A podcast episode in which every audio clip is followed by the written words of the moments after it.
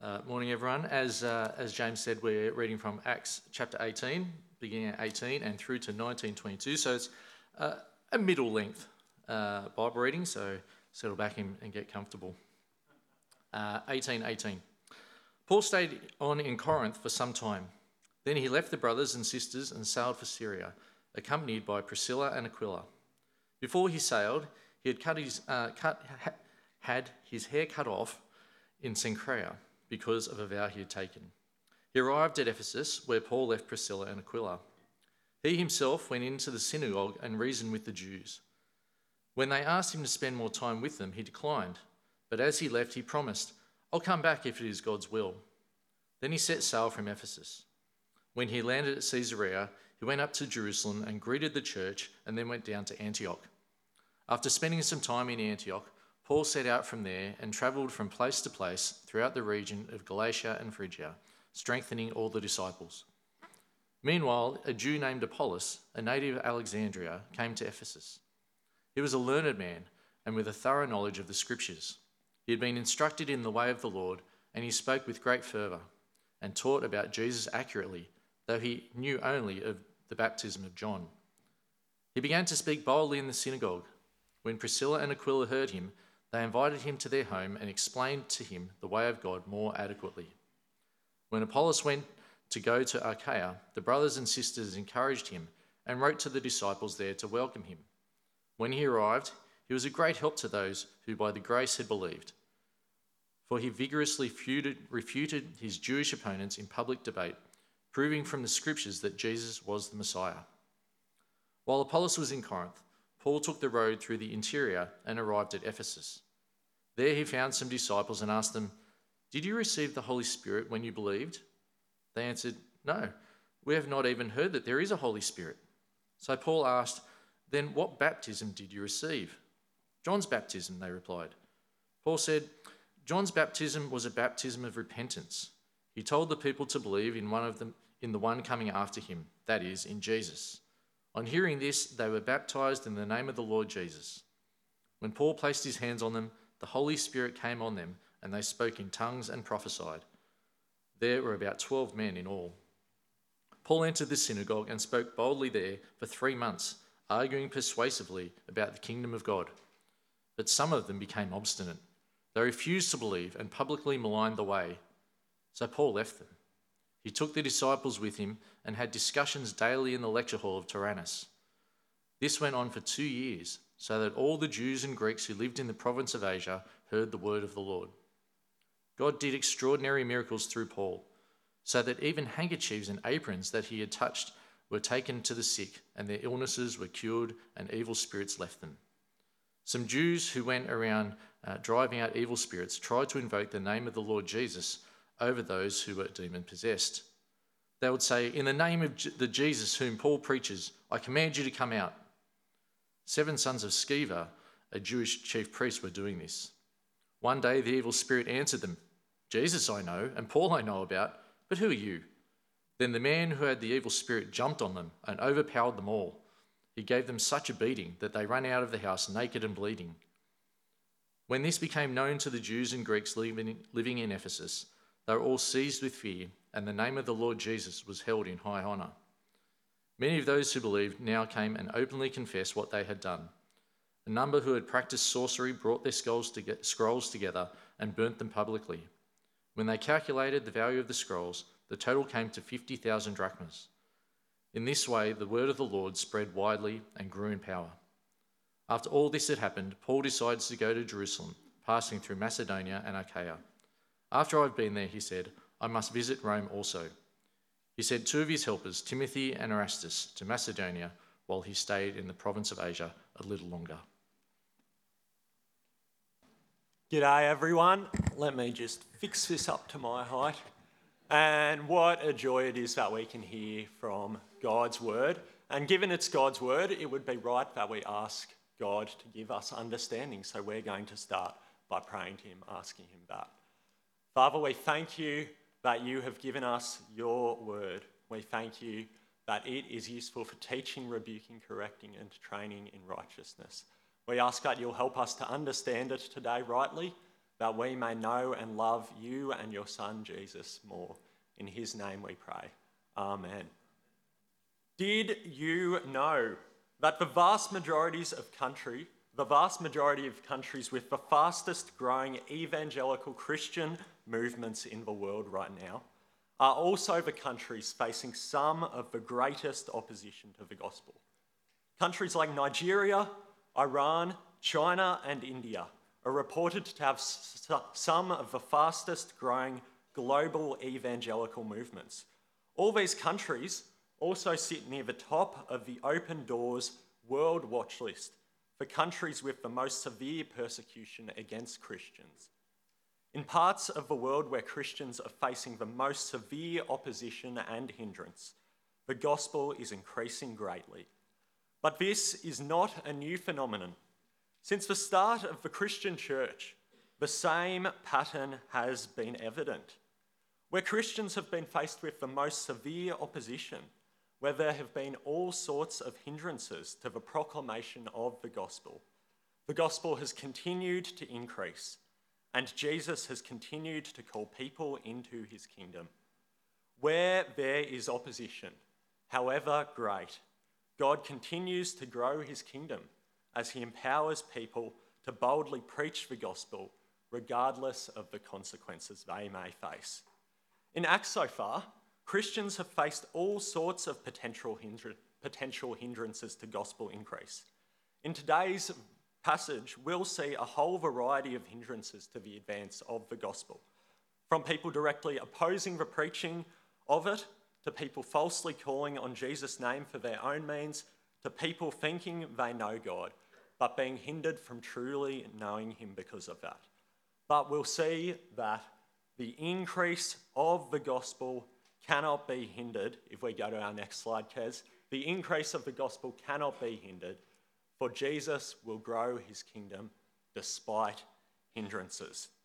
Whether it's the threat of death or imprisonment, like we see throughout Acts and in so many parts of the world today, like Nigeria and Iran, or whether it's the hindrance of being asked to leave the synagogue, however great or small, Jesus will continue to fill people with his Spirit and cause the gospel to increase all throughout the world to his glory.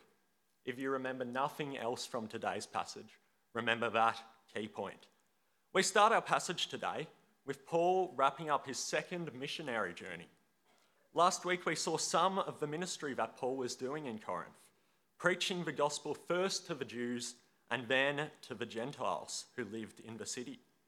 Today, we'll see how Paul concluded his second missionary journey as he went out from Corinth, reasoning with non believers and strengthening the church. We're up to point one on the outline at the back of the printout if you're taking notes. Verse 18 says Paul stayed on in Corinth for some time then he left the brothers and sisters and sailed for Syria, accompanied by Priscilla and Aquila. Before he sailed, he had his hair cut off at Cenchreae because of a vow he had taken. So Paul remained at Corinth for a while, preaching the gospel, before beginning his journey back to Syria, where he would soon come and greet his home church at Antioch. He was accompanied by Priscilla and Aquila two tent makers and believers in Jesus, who he had worked with in Corinth to fund his ministry. And his first stop on his journey was at Cenchreae, the coastal city to the east of Corinth, from which he would sail off. But firstly, he was stopping there for a haircut. Imagine having your haircut recorded in the Bible for millions of Christians over 2,000 years to read about. Noah, one of our members at Night Church, who's also a barber at Oran Park, once told me about the time he cut Dustin Martin's hair, Dusty being one of the most exciting and successful AFL players to play ever. And I thought that was pretty awesome as far as haircut stories go. Not that it's the greatest haircut around. but this takes the cake. So, why include a haircut in this passage? Well, the end of verse 18 says that Paul was under a vow. That vow was most likely a Nazarite vow, which we're taught about way back in Numbers chapter 6. That detailed some things that a Nazarite man or woman whom for a period of time had been dedicated to the Lord would have to do. Part of this, from Numbers 6, verse 5, said, During the entire period of their Nazarite vow, no razor may be used on their head. They must be holy until the period of their dedication to the Lord is over. They must let their hair grow long. When the period then ended, they would, they would get a haircut and present themselves in Jerusalem for a short period of time for purification. Paul had likely taken this vow when he had been sent out for his second missionary trip by his home church at Antioch. And now that he was finishing up his trip and consequently finishing his time of dedication to the Lord, it was time to get a haircut. This vow also, very importantly, showed Paul's commitment to seeing the gospel increase amongst Jews, as he showed himself to be a Jewish Christian, a Christian who still valued Jewish traditions, but who served Jesus as Lord. So Paul got his haircut, and then in verse 19 he came to Ephesus. We read from verse 19 that they arrived at Ephesus, where Paul left Priscilla and Aquila. He himself went into the synagogue and reasoned with the Jews. When they asked him to spend more time with them, he declined. But as he left, he promised, I will come back if it is God's will. Then he set sail from Ephesus. Ephesus was an area in the world that was booming as a major global commercial centre and as a culturally rich and religiously diverse city. So Paul came to Ephesus, where he parted with Priscilla and Aquila who had likely come there to expand their tent making business, and went into the synagogue to reason with the Jews. Paul saw it as a priority to continue seeing the gospel increase amongst Jews. So he came first to the Jews in Ephesus before he went to the Gentiles. This raises the question Did Paul not say earlier in chapter 18 that he would now only go to the Gentiles? Why then is he back preaching to the Jews only a few verses later? Well, Romans 11 tells us that Paul's heart desire was still for his fellow Jews to know Christ. And when given the opportunity, he could not help himself but preaching to the Jews. Even in his ministry to the Gentiles, he still hoped that it would lead to salvation of Jews. Paul saw evangelism to the Jews as a priority so he began his ministry in Ephesus, reasoning with the Jews in the synagogue, trying to persuade them that Jesus is the Christ. But Paul didn't stay long, for Ephesus was just a stop on his way through to finish his second mission trip. He did eventually return to Ephesus, as we'll see later in our passage today. And God used him to advance the gospel despite hindrance. But for now, he was off. It's interesting what he said as he was leaving I will come back if it's God's will. It's hard to go wrong if that's how you operate. Paul spent some time reasoning with the Jews at Ephesus, but now it's time for him to complete his haircut vow. So off to Jerusalem he went. We read in verses 22 and 23 When he landed at Caesarea, he went up to Jerusalem and greeted the church, and then went down to Antioch. After spending some time in Antioch, Paul set out from there and travelled from place to place throughout the region of Galatia and Phrygia, strengthening all the disciples. As a continued commitment to Jewish evangelism, Paul completed his vow, going to Jerusalem, where Jews who had taken this Nazarite vow had to come for a time of purification at the end of their dedication to the Lord. He greeted the church at Jerusalem presumably strengthening them while he was there, before going back to his home church at Antioch and spending some time there with them. We finish this section with Paul leaving, Ant- leaving Antioch, probably around after a year and a half or so of being there, and beginning another missionary journey by strengthening the disciples he encountered along the way in Galatia and Phrygia.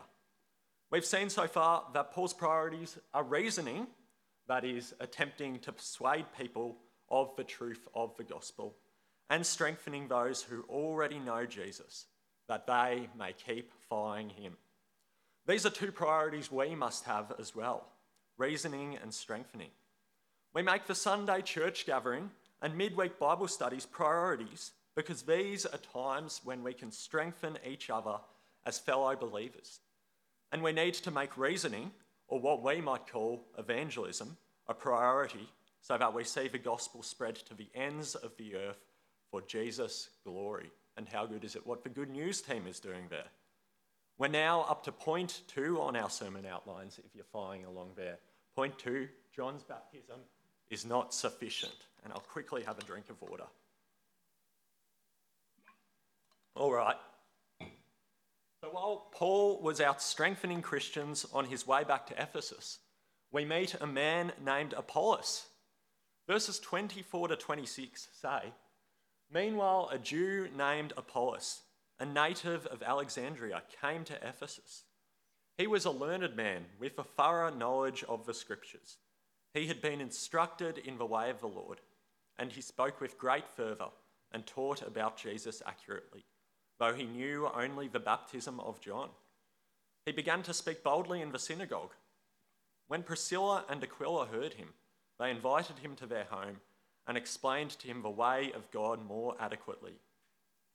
Apollos was a Jew who knew the scriptures well, who had been baptized by John the Baptist, the man who paved the way for Jesus' coming, and who clearly had an idea of who Jesus was. He had recognized that John's baptism was pointing to Jesus, for he spoke of Jesus rather than of John, and he even spoke of Jesus accurately. However, it seems that he didn't truly know the gospel. For in the second half of verse 26, we see that Priscilla and Aquila, who had remained in Ephesus, had to invite him to their house so that they could give him a complete explanation of the gospel.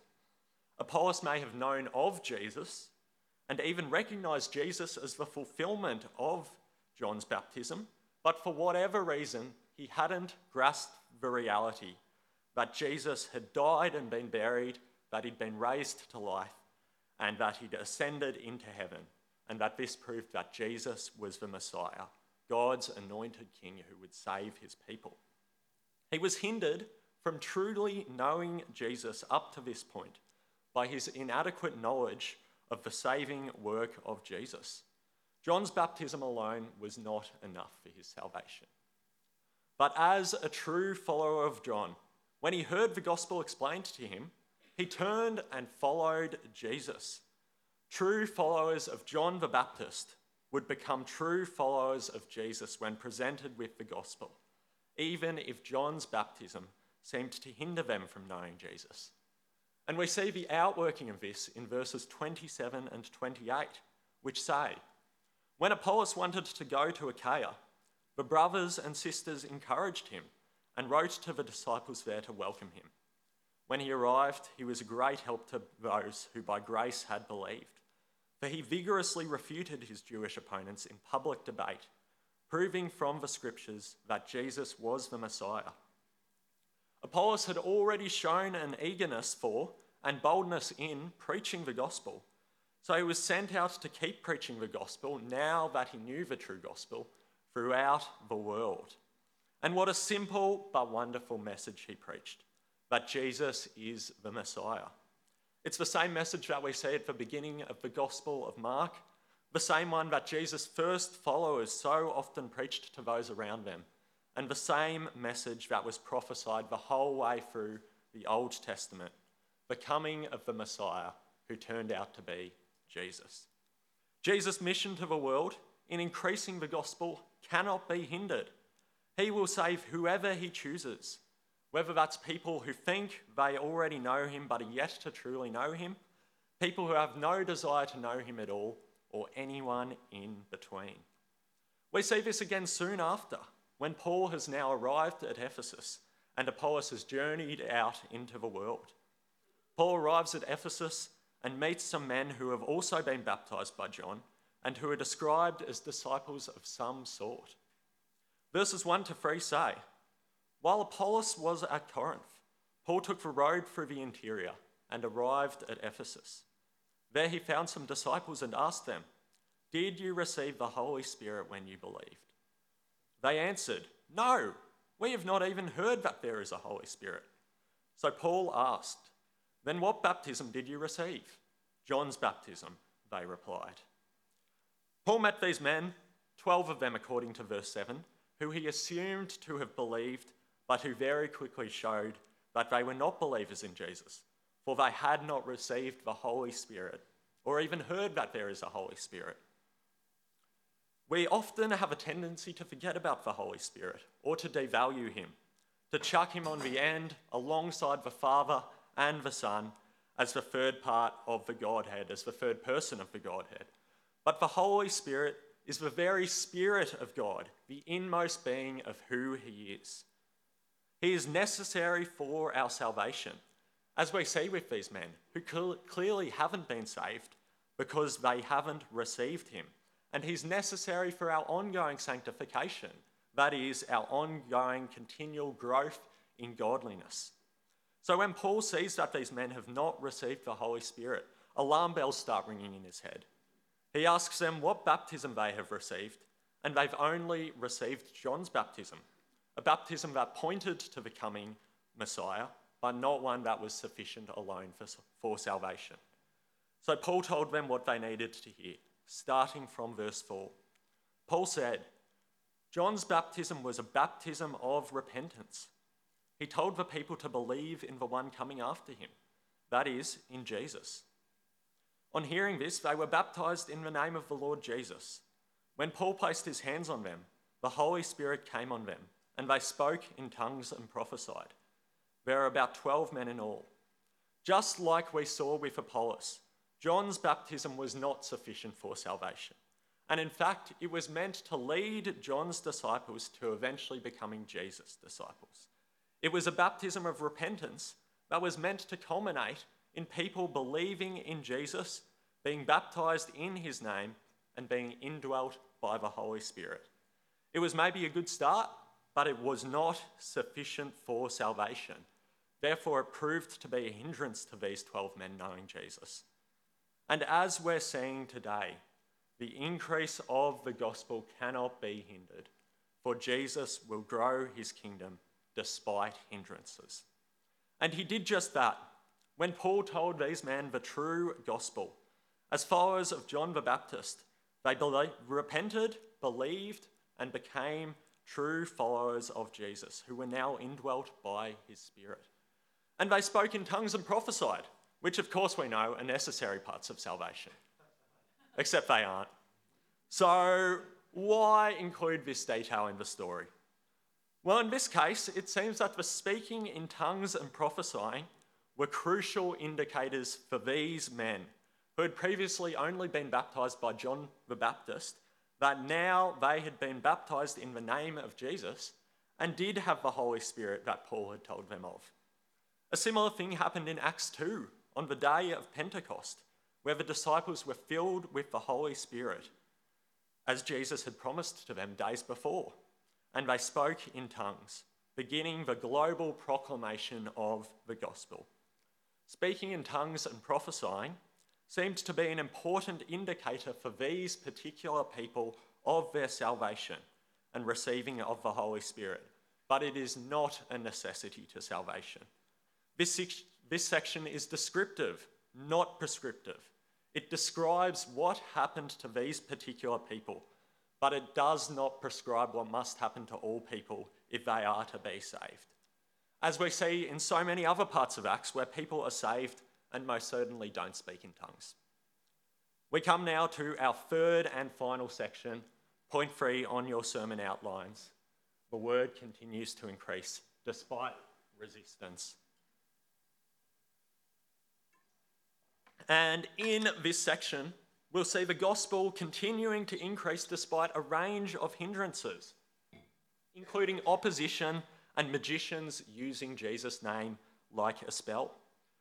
Verses 8 to 10 say Paul entered the synagogue and spoke boldly there for three months, arguing persuasively about the kingdom of God. But some of them became obstinate. They refused to believe and publicly maligned the way. So Paul left them he took the disciples with him and had discussions daily in the lecture hall of Tyrannus. This went on for two years, so that all Jews and Greeks who lived in the province of Asia heard the word of the Lord. Paul returns to the synagogue in Ephesus and begins trying to reason with people, to persuade people just like he had been doing back in chapter 18. But he eventually encountered opposition from people there who tried to speak badly of Christianity. And instead of arguing with the people and making life hard for himself, he said, Yeah, nah, and moved elsewhere where he could also see gospel increase without having to bother with the people that were having a go at him. So he went to the hall of Tyrannus, which means tyrant. Imagine naming a kid tyrant. And continued to preach to the point that all Jews and Greeks throughout Asia had heard of Jesus. A bit of Jewish opposition to the gospel wasn't enough to hinder Jesus from continuing to make his gospel known through his servant Paul throughout the world. And then, to keep things interesting, Paul started throwing some miracles in there. Of course, we know it's actually the Holy Spirit who was causing these miracles, but the magicians didn't need to know that. Verses 11 and 12 say, God did extraordinary miracles through Paul, so that even handkerchiefs and aprons that had touched him were taken to their sick, and their illnesses were cured, and the evil spirits left them. Even the cloths that Paul blew his snotty nose on would go out and heal people who touched them. God, by his Holy Spirit, was empowering Paul to do these miracles so that the gospel would continue to advance. As we see in the next few verses, when some exorcists turn up trying to use the same tricks that Paul had been doing to remove evil spirits from people. Verses 13 to 16 say, Some Jews who went around driving out evil spirits tried to invoke the name of the Lord Jesus over those who were demon possessed. They would say, In the name of the Jesus whom Paul preaches, I command you to come out. Seven sons of Sceva, a Jewish chief priest, were doing this. One day the evil spirit answered them Jesus I know, and Paul I know about, but who are you? Then the man who had the evil spirit jumped on them and overpowered them all. He gave them such a beating that they ran out of the house naked and bleeding. It almost seems like a comical story. Some Jewish exorcists, including these seven sons of a chief priest, decide that if Paul can use Jesus' name to cast out evil spirits, surely they can too. So they started going around trying to cast out demons in the name of Jesus, like saying his name was some sort of magic trick that would bring them out. Abracadabra, Expelliarmus. But Jesus' name isn't a magic trick. Paul wasn't able to cast out the evil spirits because he was saying Jesus' name with enough gusto. No, what the sons of Sceva didn't know was that Paul actually had Jesus dwelling inside him using Paul's handkerchiefs and aprons to heal people so that the name of Jesus might be known and the gospel may increase. And that's what happened. The sons of Sceva kept trying to cast out demons in Jesus' name with no luck. And eventually, one of them decided to bash the lot of them up and leave them naked and bleeding, running out into the street for help, exposed for the frauds they really were. But even with this craziness seeming to potentially cause a hindrance to gospel increase, Jesus' mission to advance the gospel couldn't be stopped. And in fact, he used the beating of the sons of Sceva for the purpose of gospel increase. Verses 17 to 20 say, When this became known to the Jews and Greeks living in Ephesus, they were all seized with fear, and the name of the Lord Jesus was held in high honour. Many of those who believed now came and openly confessed what they had done. A number who had practiced sorcery brought their scrolls together and burnt them publicly. When they calculated the value of the scrolls, the total came to 50,000 drachmas. In this way, the word of the Lord spread widely and grew in power. Paul's healing with, of people with handkerchiefs in Jesus' name and the subsequent beating of those who used Jesus' name falsely led to gospel increase. People were seized with fear when they saw that Jesus' name had power, both to cause healing and harm. People believed and repented of their sins, burning what was probably millions of dollars worth of magical scrolls because they saw that the power of Jesus was greater than any other power. God didn't just use this, uh, God didn't just overcome this potential hindrance to gospel increase, but in fact, He ordained this hindrance so that the gospel would increase even more greatly. God even has control over the evil spirits who recognized Jesus and Paul but did not recognize the sons of Sceva. When Jesus chooses to save, it doesn't matter what worldly things get in the way, for he has power over all of them and will complete his saving work regardless of human factors. We end this passage with Paul continuing on in verses 21 and 22, planning to continue his global journey of gospel proclamation and even sending some helpers ahead of him to begin preaching in some of the places that he would later visit for the sake of Jesus' glory. We've seen today that gospel increase cannot be stopped, for Jesus will continue to advance the gospel as he chooses, no matter the circumstances. We've seen a range of hindrances that could have gotten in the way of gospel increase, but we have seen that God is more powerful than any hindrance the world could even begin to try throwing at him. So, how does this apply to us now? Here's some final implications. One, continue evangelizing. Don't stop telling people the glorious news that Jesus is the Messiah. Paul didn't care what people thought about him. Paul didn't care when people didn't want him in the synagogue. He just went elsewhere and kept preaching. We have such a limited time on this earth, maybe 70, 80, 90 years if we're lucky. Nothing else that we do on this earth matters to the eternity that comes after. The friends we keep because we weren't bold enough in preaching the gospel to them, the money we make because we weren't willing to do the right thing and instead we did ungodly things when we had an opportunity right there to tell people that Jesus is more important to us. None of that comes with us once we die. So we need to stop valuing these things over preaching the gospel message that we know the whole world needs to hear if they are to be saved. Be encouraged that our feeble attempts at evangelism are well and truly enough for Jesus to save people if he chooses. Two, pray. If Jesus alone can save people, Pray that He will. The Good News team, as we heard before, launched these nifty little cards at their first meeting that can help us in committing to pray for gospel advance. I need these as much as anyone. My prayerlessness is abhorrent. Keep praying that Jesus will save. Our third and final implication make church, make Bible study, make anything that contributes to the strengthening of Jesus' church a priority. Paul saw that evangelism shouldn't be his only priority. It's a crucial priority, but not the only one. Paul committed to travelling throughout the world to churches that were already established to strengthen them. He knew that growth in godliness, the ongoing sanctification of those who already know Jesus as Lord, was and still is a necessity. We bring God glory not only in our evangelism to the lost, but also in our own spiritual growth and in the spiritual growth of others. Make that a priority. The increase of the gospel cannot be hindered, for Jesus will grow his kingdom despite hindrances. Let's pray.